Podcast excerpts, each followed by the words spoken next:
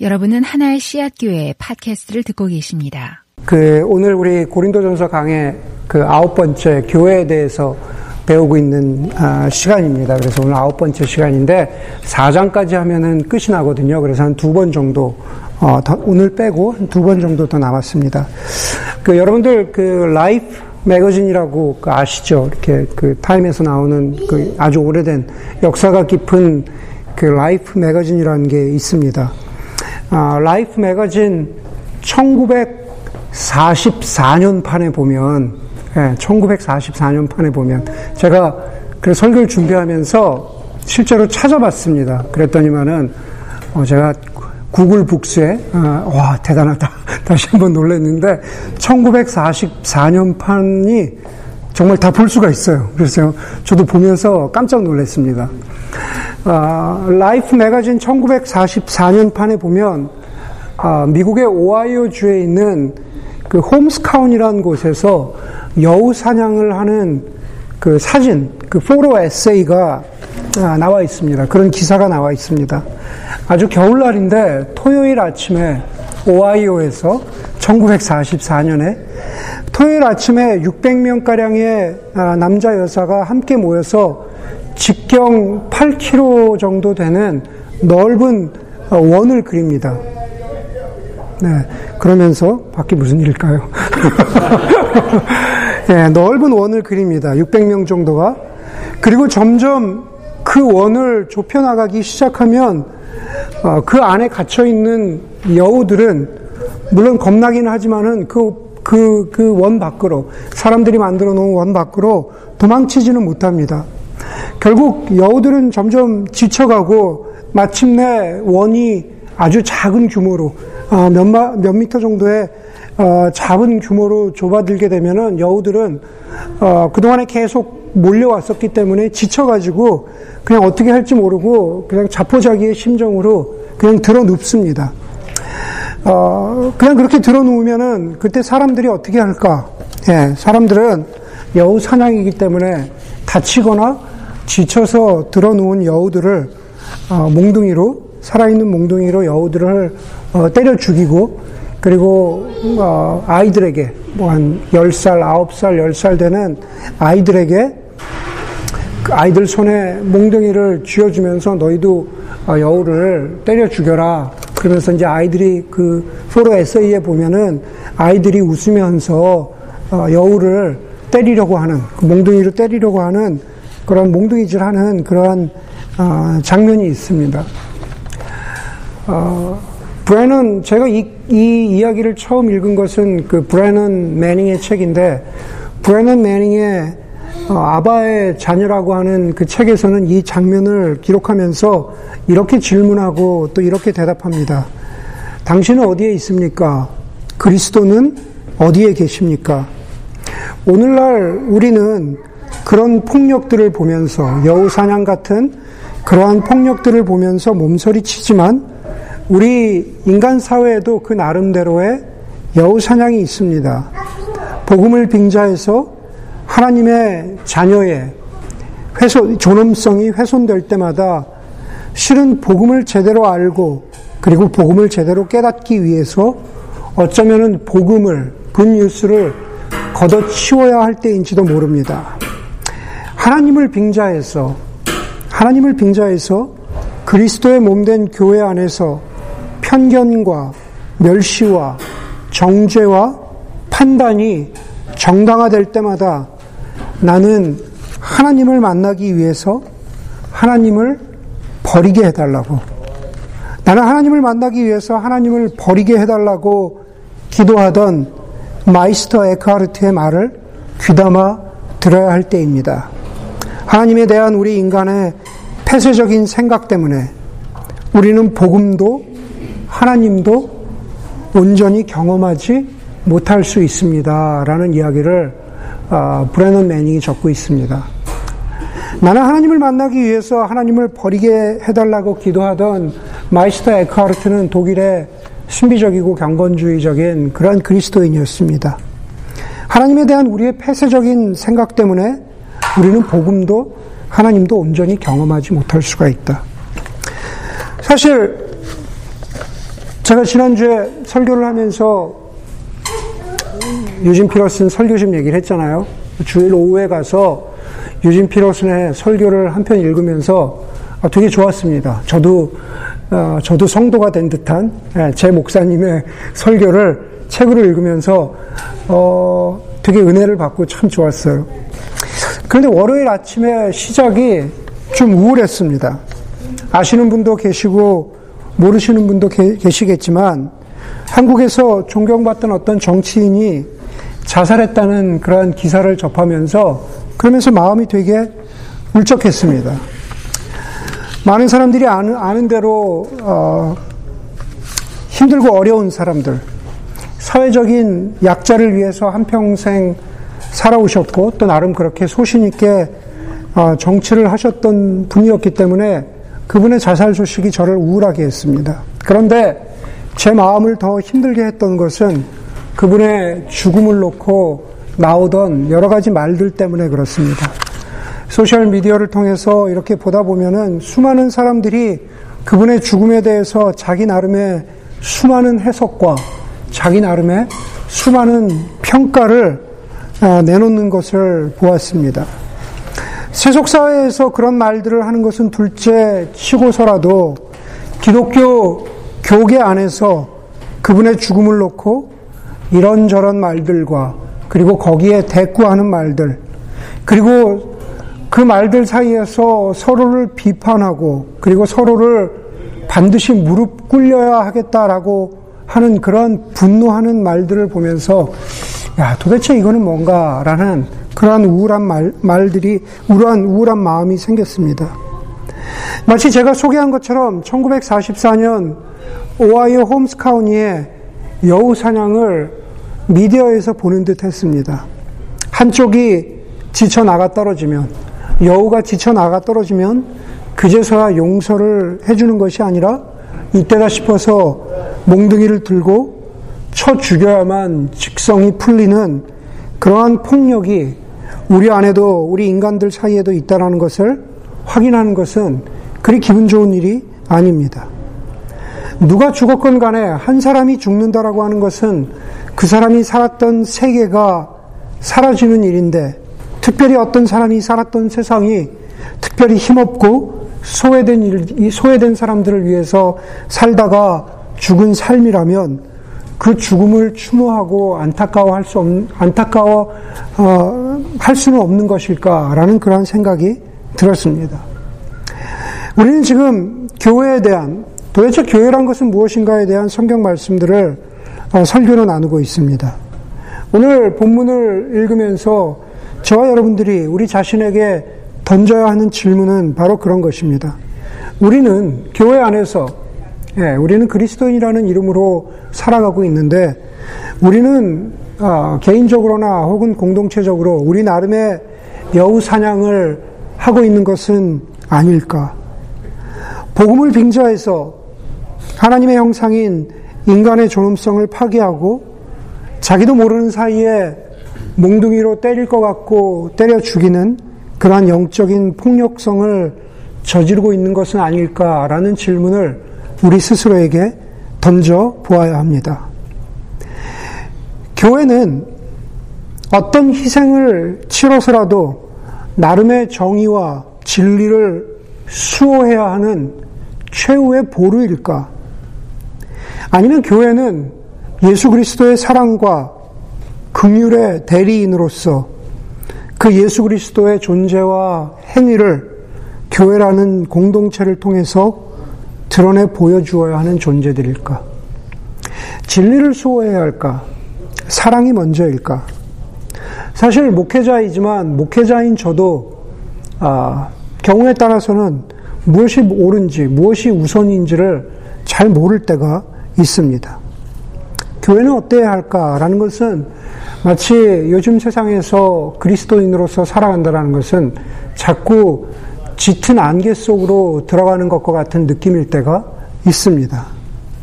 그렇지만 저나 여러분들이나 그냥 주저앉아 있을 수는 없고 어떻게든 안개 속을 헤쳐나가야 합니다. 뿌옇지만 그 속에서 길을 찾아야 할 것입니다. 사도 바울이 고린도 교회에게 주시는 오늘 본문을 통해서 우리 교회 그리고 이 세속 사회에서 여우 사냥을 일삼는 이 세속 사회에서 교회가 가야 하는 길은 무엇인가라는 것을 우리가 함께 살펴보아야 할 것입니다. 오늘 18절은 이렇게 시작합니다. 아무도 자기를 속이지 말아야 합니다. 여러분 가운데서 누구든지 이 세상에 지혜 있는 사람이라고 생각하거든 정말로 지혜 있는 사람이 되기 위해서 어리석은 사람이 되어야 합니다. 그랬습니다. 여러분 가운데 정말로 지혜 있는 사람이 되고, 되고 싶다면 그렇다면 어리석은 사람이 되십시오. 그렇게 말합니다. 그런데 여러분, 이 말씀은, 예, 제가 누차 강조하지만 한 개인이 아니라 고린도 교회라고 하는 공동체에 주시는 말씀이죠. 그래서 조금 바꾸어서 이야기하자면 정말로 지혜로운 교회가 되기 원한다면 먼저 어리석, 어리, 어리석다라는 것을 인정해라. 정말로 지혜로운 교회가 되기 원한다면 먼저는 내가 모른다는 것. 어리석다라는 것은 결국 내가 모른다는 거잖아요. 내가 제대로 알지 못한다. 내가 모른다는 것을 인정하라라는 말입니다. 여러분, 우리는 설교를 많이 듣거나 혹은 성경 공부를 많이 하면 지혜로운 사람이 되거나 혹은 성숙한 공동체라고 생각하는 그러한 경향도 없지 않아 있는 것 같습니다. 그러나 교회가 무엇인가를 알아간다라는 것, 교회 공동체에 성경적인 지식이 쌓인다라고 하는 것은 성숙한 교회가 되는 일에 중요한 일이기는 하지만 그러나 그것이 전부는 아닙니다. 교회는 교회는 초대교회로부터 시작해서 처음 사도행전에 나오는 초대교회로부터 시작해서 지금까지 아니 앞으로도 마찬가지죠. 교회는 되어감, 비커밍이 중요하지 knowledge 내가 무엇인가 안다라는 것을 강조했던 적은 교회 역사에서 한 번도 없습니다. 알을 통해서 교회가 되어 가야 된다라는 것. 그것이 사실은 성경이 일관적으로 이야기하고 있는 메시지입니다. 그런데 교회가 무엇인가를 잘 배워야 한다. 지식을 쌓아야 한다. 교리를 제대로 알아야 한다. 라는 것을 너무 강조하다 보면 예전에 중국의 소설가이고 중국의 문학평론가인 그 이모당이라는 분이 있습니다. 생활의 발견이라는 책을 쓴 이모당 선생이 사실은 그분은 이제 중국 목사님의 아들이었는데 신앙을 오랫동안 떠났다가 다시 말년에 어, 기독교로 다시 돌아왔습니다. 그래서 말년에 기독교로 다시 돌아온 신앙을 다시 회복한 이모당에게 어떤 사람이 왜 이제서야 기독교를 받아들이셨습니까? 왜 이제서야 신앙을 가졌습니까? 라고 물어봤더니만은 이모당 선생이 이렇게 대답을 했습니다. 내가 그동안 가본 교회들에서는 분노한 목사가 분노한 목소리로 분노한 하나님에 대해서만 선포하고 있었다. 그렇죠. 네. 분노한 목사가 분노한 목소리로 분노한 하나님에 대해서만 선포하고 있었다. 알에 대해서만, 지식에 대해서만 강조하고, 교리에 대해서만 강조하면, 그렇다면은, 제가 늘상 드리는 말씀처럼, 바로 그 지식의 틀 안에서 사람을 단죄하고, 저 여우 사냥하듯이 몽둥이로 때려잡고, 그것으로 판단을 합니다. 그렇죠? 분노한 제가 분노한 목소리로 어, 여러분들에게 그러겠죠. 제가 말하지 않은 그 단어를 여러분들 캐치하기 바랍니다. 에? 그러겠죠. 사도 바울은 교회에 대해서 부분적인 지식이나 부분적인 알면 참 성숙의 방해물이 된다고 합니다. 그것을 뭐라고요? 자신이 믿고 있는 것이 전부 옳다고 여기는 교만함이라고 하잖아요. 그래서 정말로 지혜 있는 사람이 되고 싶으면 그렇다면 내가 정말로 모른다는 것을 인정해라. 그게 시작이다. 라고 말하면서 21절에서 이렇게 말합니다. 그러므로 아무도 사람을 자랑하지 말아야 합니다. 모든 것이 다 여러분의 것입니다. 바울이나 아볼로나 게바나 세상이나 삶이나 죽음이나 현재 것이나 장래 것이나 모든 것이 다 여러분의 것입니다. 그리고 여러분은 그리스도의 것이요. 그리스도는 하나님의 것입니다. 여러분 이 구절이 무슨 말입니까? 제가 우리가 고린도서를 통해서 쭉 보아왔던 것처럼 지금 고린도 교회 사람들은 자기들의 입맛대로 자기들의 선호대로 바울의 가르침을 아볼로의 가르침을 혹은 게바 베드로의 가르침을 선택적으로 취합해서 들었던 거죠. 그것을 기준으로 해서 저 바울의 가르침에 따르면 내가 지혜가 있다. 내가 옳다고 주장하는 거죠. 반대편에 있는 아볼로의 가르침을 들었던 사람은 바울의 가르침을 들었던 사람에게 향해서 손가락질 하면서 너는 틀려. 내가 바울, 내가 아볼로 선생의 말을 들어보니 내가 오라. 다 그렇게 얘기하고 있는 거죠. 편이 갈리면서 선택적으로 자기가, 아, 자기가 지혜롭다고 말하는 겁니다. 교회는 이래야 한다라고 말하고 있는 거죠. 그리고 자기의 기준대로 살지 못하거나 자기의 기준대로 행하지 못하는 사람들을 무시하고 경멸하는 거죠. 여러분, 우리가 누군가를 무시하고 경멸할 때는 우리 안에 겸손히 배우겠다라는 그 자세가 자리 잡을 틈이 없죠. 내가 이미 다 알고 있는데, 그래서 내가 저 사람을 지금 어, 어, 판단하고, 내가 저 사람을 지금 어떤 매조를 하고 있는데, 나에게도 틀릴 수 있다라고 하는, 나에게도 지혜가 없다라고 하는 그 겸손이 어떻게 들어올 수 있겠습니까? 결코 그게 들어올 수 없는 겁니다. 여러분, 그게 고린도 교회의 모습이었다는 거죠. 결론적으로 21절 이하에 쭉 보면 예수 그리스도께서 교회를 위해서 예비하신 복음의 깊이와 복음의 넓이를 깨닫지도 못하고 깨닫지 못하기 때문에 누리지도 못할 가능성이 고린도 교회에 다분했던 겁니다. 교회는 교회는 하나님 아버지와 그리스도의 것이라고 최종적으로 말하고 있는데 지금 고린도 교회 사람들은 바울과 아볼로와 개바의 것으로 partially 부분적으로 그렇게 제한시켜 놓은 불행한 결과를 지금 여기서 보고 있는 겁니다. 4장으로 넘어가서도 4장으로 넘어가서도 사도 바울이 3절 이하에서 이렇게 선포합니다. 사도 바울이 내가 여러분에게 심판을 받든지 세상 법정에서 심판을 받든지 나에게는 조금도 문제가 되지 않습니다. 그뿐만 아니라 나도 나 자신을 심판하지 않습니다. 얼핏 들으면 어떻습니까? 아, 나는 누구의 심판도 상관없어요. 그렇죠?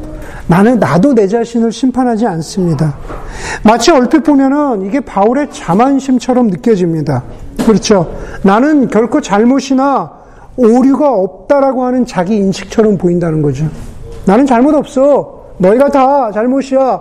개발을 쫓아가고 아볼로를 쫓아가는 너희가 잘못이지. 나는 잘못 없어. 라고 그렇게 말하는 것처럼 보입니다. 그런데 사실은 오히려 반대입니다. 3절의 앞 뒤를 보면 알 수가 있습니다. 3절의 앞에 보면은 사도, 사도 바울이 뭐라고 말합니까? 자기는 그리스도인의 일꾼이고 관리인인데 나에게 요구되는 것은 신실함이라고 말하죠. 나는 하나님의 종인데 나는 그냥 신실하다고 말합니다. 그리고 뒤에 4절에서는 뭐라고 말하냐 하면은 나는 양심에 거리끼는 것이 없습니다. 그러나 이런 일로 내가 의롭게 된 것이 아닙니다. 이런 일은 뭡니까? 나는 양심에 거리끼는 것이 없습니다. 다시 말해서 그냥 나는, 나는 내가 스스로 판단하기에 나는 옳습니다. 그런데 그것이 나를 의롭게 해주는 게 아닙니다. 내 스스로의 자기 인식과 판단이 나를 의롭게 해준다고 믿을 만큼 나는 그렇게 어리석은 사람이 아닙니다. 혹은 나는 그렇게 의로운 사람도 아닙니다. 라고 말하고 있는 거죠. 오히려 뭐라고 말합니까? 나를 심판하시는 분은 주님이십니다. 그렇게 말하죠. 사도 바울이 자기 교만이나 어떤 자기 아집이나 끝모를 데 없는 자기 어떤 어떤 자기 자존심이 아니라 나는 그저 하나님의 신실한 종입니다. 결국 나를 의롭게 해주시고 나를 판단하실 분은 하나님이십니다. 라고 그렇게 말하는 겁니다. 그것은 뒤집어서 이야기하면 사도 바울이 이렇게 이야기하는 거죠. 나도 인간이기 때문에 나도 내가 틀릴 수 있다라는 것을 인정합니다라는 그런 뜻이죠. 네. 나도 인간이기 때문에 나도 틀릴 수 있음을 인정합니다. 나는 떳떳하다고 할 수도 있겠지만, 그러나 그것도 잘못된 인식일 수 있습니다. 내 모든 판단은 누구예요? 하나님 앞에 둡니다. 라고 이렇게 말하는 겁니다. 그죠? 사도 바울이 자기를 포함해서 교회를 향해서 그렇게 말하고 있는 겁니다. 그런데 교회가, 교회가 보니까, 사도 바울이 보니까 고린도 교회도 당시 그 당시의 세속 사회의 지혜를 계속 쫓아가고 있는 거죠. 19절에서, 3장 19절에서 뭐라고 말합니까? 이 세상의 지혜는 하나님 보시기에 어리석은 것이라고 했는데도, 그런데도 그 당시나 지금이나 세상은, 세속 사회는 자꾸 우리들에게 너는 어느, 너는 어느 편이냐고 줄을 서라고 요구하는 거죠. 그렇죠? 어느 편이십니까? 네. 네. 어느 편이냐고, 어느 편이냐고 사람들에게 줄을 서라고 하는 그러한 요구를 하고 우리는 교회 안에서도 진리를 수호한다라고 하는 그러한 입장 때문에 너는 과연 무엇을 믿느냐? 제가 무엇을 믿느냐가 중요하지 않다라는 얘기를 하는 게 아닙니다. 그러나 자꾸, 자꾸 그것을 강요합니다. 지금도 마찬가지죠. 지금도 교회는 먼저 나서서 세속사회보다도 제가 예화로 들었지만 어떤 사람의 죽음을 놓고 세속사회는 그것을 추모하고 안타까워하고 슬퍼하는데 교회 일각에서는 교회가 먼저 나서서 교회 성도들에게 너는 어느 편이냐고 묻습니다. 동성애에 대해서 너는 어느 편이냐? 자살에 대해서 너는 어느 편이냐? 낙태에 대해서 너는 어느 편이냐? 이혼에 대해서 너는 어느 편이냐? 자꾸 편가르기를 하고 있습니다. 그러면서 자꾸 우리 편으로 들어와야 하고 우리 편에 있어야만 그래야만 너는 옳다라고 말합니다. 그런데 여러분 그것은 그것은 옳음을 무엇이든 무엇인가 옳다라는 것을 가장한 가면을 쓴 정죄와 판단인 경우가 대부분입니다. 음, 정죄와 판단인 경우가 대부분입니다. 옳음을 가르치고 그리고 옳음을 주장한다는 명분하에 사람을 판단하고 그리고 사람을 정죄합니다. 사실 교회는 정죄와 판단을 가장 마지막까지 유보해야 하는 공동체인데 오히려 교회는 가장 먼저 몽둥이를 들고 여우를 때려잡고 너도 나와 함께 여우를 죽여야 한다라고 하면서 어린 성도의 손에 몽둥이를 들려줍니다. 이 시대 가장 위대한 기독교 윤리학자인 스탠리 하우어스는 하나님의 나그네 된 백성에서 이렇게 말합니다. 이 시대의 교회는 그리고 이 시대의 교회가 가장 관심을 두어야 하는 일은 교회가 어떤 형태와 목적을 가지고 세상 안에 있어야 하느냐 하는 것입니다. 여러분, 교회는 도대체 어떤 형태와 어떤 목적을 가지고 이 세상 안에 존재해야 하는가? 여기서 형태라는 것은 무슨 어떤 건물이냐, 혹은 어떤 예배 형식이냐, 어떤 교단에 들어가 있어야, 있어야 하느냐, 어떤 교리를 믿어야 하느냐, 그것을 이야기하는 게 아닙니다. 그렇죠? 그것보다는 좀 더 근본적입니다. 교회는 도대체 어떤 형태와 어떤 목적을 가져야 하느냐? 예. 영국의 성공회 주교인 아, 존 프리처드라는 사람의 대답이 그 질문에 대해서 적절합니다. 교회에 가면 저와 여러분들이 저와 여러분들이 어느 교회든지 간에 교회에 가면 우리는 우리 자신의 혼란과 상처뿐만 아니라 타인의 혼란과 상처를 마주합니다. 그렇죠? 우리는 우리 자신의 혼란과 상처뿐만 아니라 다른 사람의 혼란과 상처를 마주합니다. 그리스도의 몸인 교회가 당신을 너그럽게 감싸 안아주기를 바란다면? 그게 우리가 교회에 갔을 때 바라는 거잖아요. 교회가 나의 혼란과 상처를, 내 존재를 감싸 안아주기를 바랍니다. 교회가 당신을 그렇게 너그럽게 감싸주기를 바란다면, 당신도 그리스도의 상처 입은 몸을 너그러이 대하십시오. 여기서 그리스도의 상처 입은 몸이라는 것은 바로 여러분들 옆에 앉아 있는 다른 교우입니다. 교회는 성경을 통해서 그리고 실전적으로 우리 모두가 지금 여기 앉아 있는 몇십 명의 사람들이 교회를 이룬다고 했습니다. 내가 팔이라면 내 팔에 난 상처와 혼란을 교회가 감싸주기를 원한다면 몸통인 혹은 발인 이 성도의 상처와 혼란도 우리가 감싸 안아 주어야 한다라는 그런 말입니다. 우리가 교회에 바라는 것은 나를 판단해주고 그리고 기준을 세워주고 그렇게 살지 못하면 정지하는 것이 아니라 나의 혼란과 상처와 외로움을 감싸주고 나를 사랑해주는 공동체를 그것을 우선적으로 실천하는 공동체를 원합니다. 그것이 바로 교회가 어떤 형태 혹은 어떤 목적으로 존재해야 하는 그러한 이유입니다. 여러분, 우리 모두는 엉망진창이잖아요. 그렇죠? 이렇게 다 앉아있지만 우리는 존재적으로 다 엉망진창입니다. 교회라는 것, 교회라는 것은 결국 여러분과 제가 내면이나 외면이 엉망진창이고 그리고 하나님은 사랑이시라는 것을 알려주는 것이 그것이 교회죠. 우리는 엉망진창이고 우리는 하나님의 사랑에 기대어 살 수밖에 없는 것.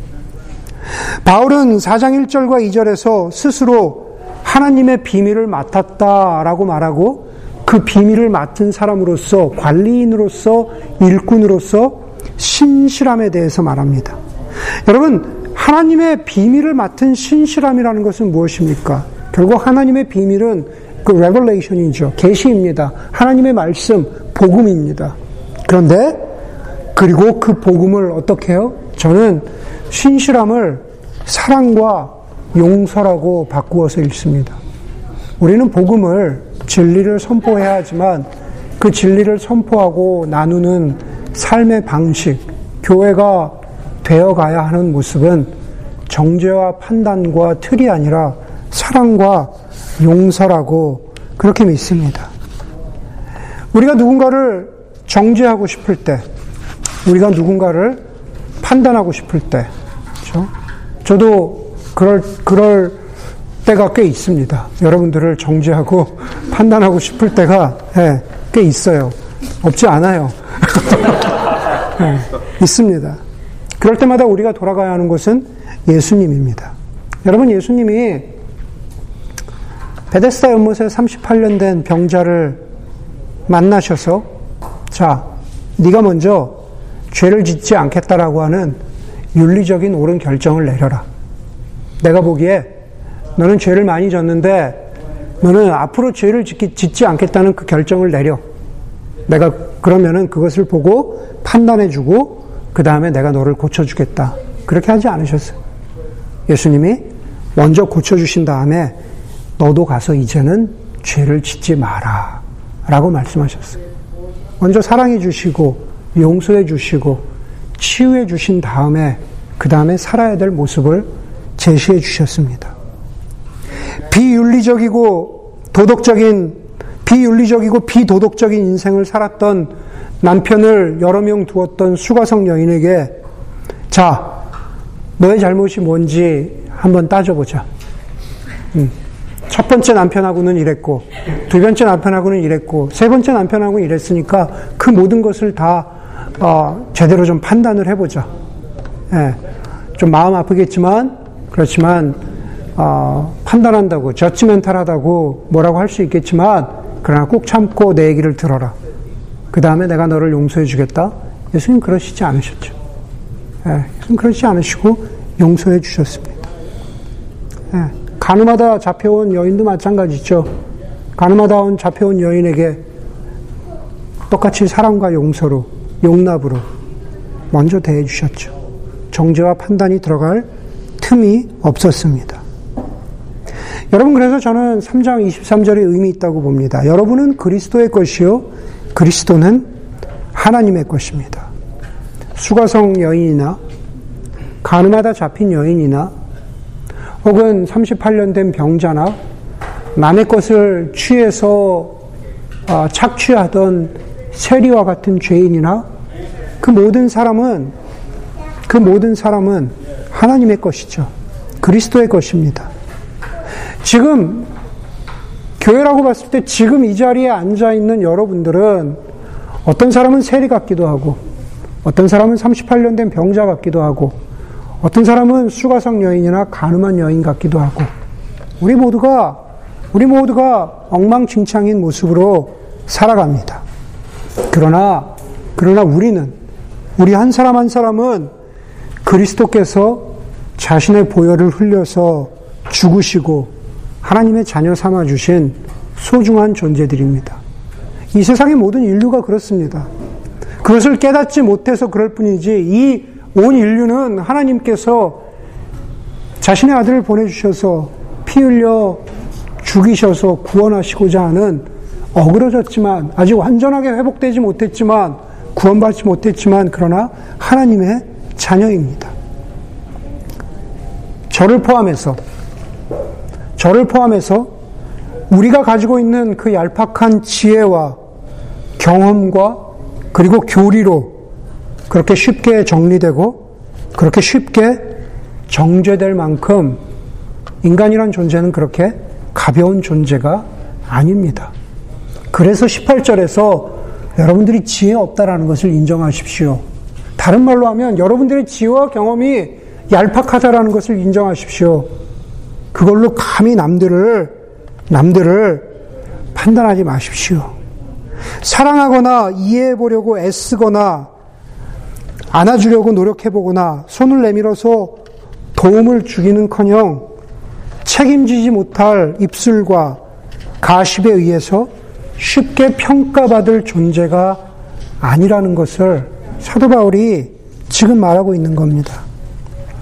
한국에 황지우란 시인이 있는데요. 그 황지우란 시인이 이렇게 얘기, 이렇게 얘기했습니다. 개미 날개만한 지식으로 화엄청천을 날아다니지 마십시오. 그랬습니다. 네. 여러분 가지고 있는, 우리 가지고 있는 지식이 개미 날개만한 지식이거든요. 그걸로 막 천하를 나, 날아다닌다고 화엄창천을 아마 불교에서 온 용어 같아요. 네, 온 세상을 내가 다 안다는 것처럼 그렇게 그렇게 모든 것을 다 안다고 판단하고 정죄하지 말라라는 말입니다. 저부터도 말을 아낄 테니 여러분들도 말을 아낄 수 있기를 바랍니다. 오히려 교회 안과 그리고 교회 밖으로 고통을 당하고 어려움을 겪고 그리고 상실과 죽을 것 같은 위기에 놓여 있는 그러한 사람들을 보면서 저와 여러분들이 그동안은 깨닫지 못했던 눈이 뜨일 수 있기를 바랍니다. 타인을 위한 철학, the philosophy for others, 그죠? 타인을 위한 철학으로 굉장히 유명한 홀로코스트를 견뎌냈던 임마누엘 레비나스라고 하는 철학자가 이런 말을 했습니다. 우리 인간이라 우리 인간은 타인의 고통을 통해서 윤리적인 관점이 열린다 그랬어요. 그동안 경험해 보지 못했던 다시 말해서 이전에는 내 눈이 뜨이지 못해서 보지 못했고 사랑하지 못하고 품어주지 못하고 그리고 이해해주지 못했던 것들이 다른 사람의 고통을 보면서 그것들을 향해서 우리의 눈이 뜨이고 그리고 타인의 고통이 우리의 마음에 아프게 다가온다라는 그러한 뜻입니다. 그런데 그것을 가장 먼저 깨달아야 하는 것은 사실은 세속사회가 아니라 교회죠. 예수님의 사랑을, 용서를 이야기하면서 어떻게 용서와 사랑은 온데간데 없고 정죄와 판단, 괜히 지식, 지식만한 그 지식으로, 아, 그것으로 어떻게 정죄와 판단을 우선하는 것, 그렇게 남에게 잣대를 들이대는 것, 그것은 옳지 않습니다. 장 루슬로라고 하는 사람의 세월의 강물이라고 하는 그러한 한 구절로 오늘 설교를 마치려고 합니다. 잘 들어보십시오. 잘 안 보이네요. 네, 잘 들어보세요, 한번. 다친 달팽이를 보게 되거든 도우려고 들지 마십시오. 그 스스로 궁지에서 벗어날 것입니다. 당신의 도움은 그를 화나게 하거나 상심하게 만들 것입니다. 하늘의 여러 실험 가운데 제자리를 떠난 별을 보게 되거든 별에게 충고하고 싶, 충고하고 싶더라도 그만한 이유가 있을 것이라고 생각하십시오. 더 빨리 흐르라고 강물의 등을 떠밀지 마십시오. 강물도 나름대로 최선을 다하고 있습니다. 네. 여러분, 우리가 교회 안팎으로 형제 자매를 대할 때, 사람들을 대할 때, 너무 정죄하고, 너무 판단하고, 너무 내, 내 기준대로 밀어붙이지 말고, 기다려주고, 그리고 도움을 청하고, 손 내밀어 주고, 그리고 사랑한다고 말해 주고, 그리고 어깨를 감싸 줄 수 있는 그러한 교회가 되기를 주의 이름으로 간절히 소원합니다. 네, 기도하겠습니다. 시간 기도할 때 음, 하나님이 우리에게 주시는 말씀을 생각하면서 하나님 저부터도 어, 정죄와 판단이 아니라 사랑과 용서가 없었던 우리의 어, 궁율 없음을 어, 돌아보게 하시고 성령께서 우리의 마음을 어, 열어서 회개하게 하시고 하나님 어, 판단보다는 용서와 은혜를 먼저 더 우리의 마음 속에 두는 그러한 우리 각자와 또 교회가 될 수 있기를 위해서 함께 기도하겠습니다.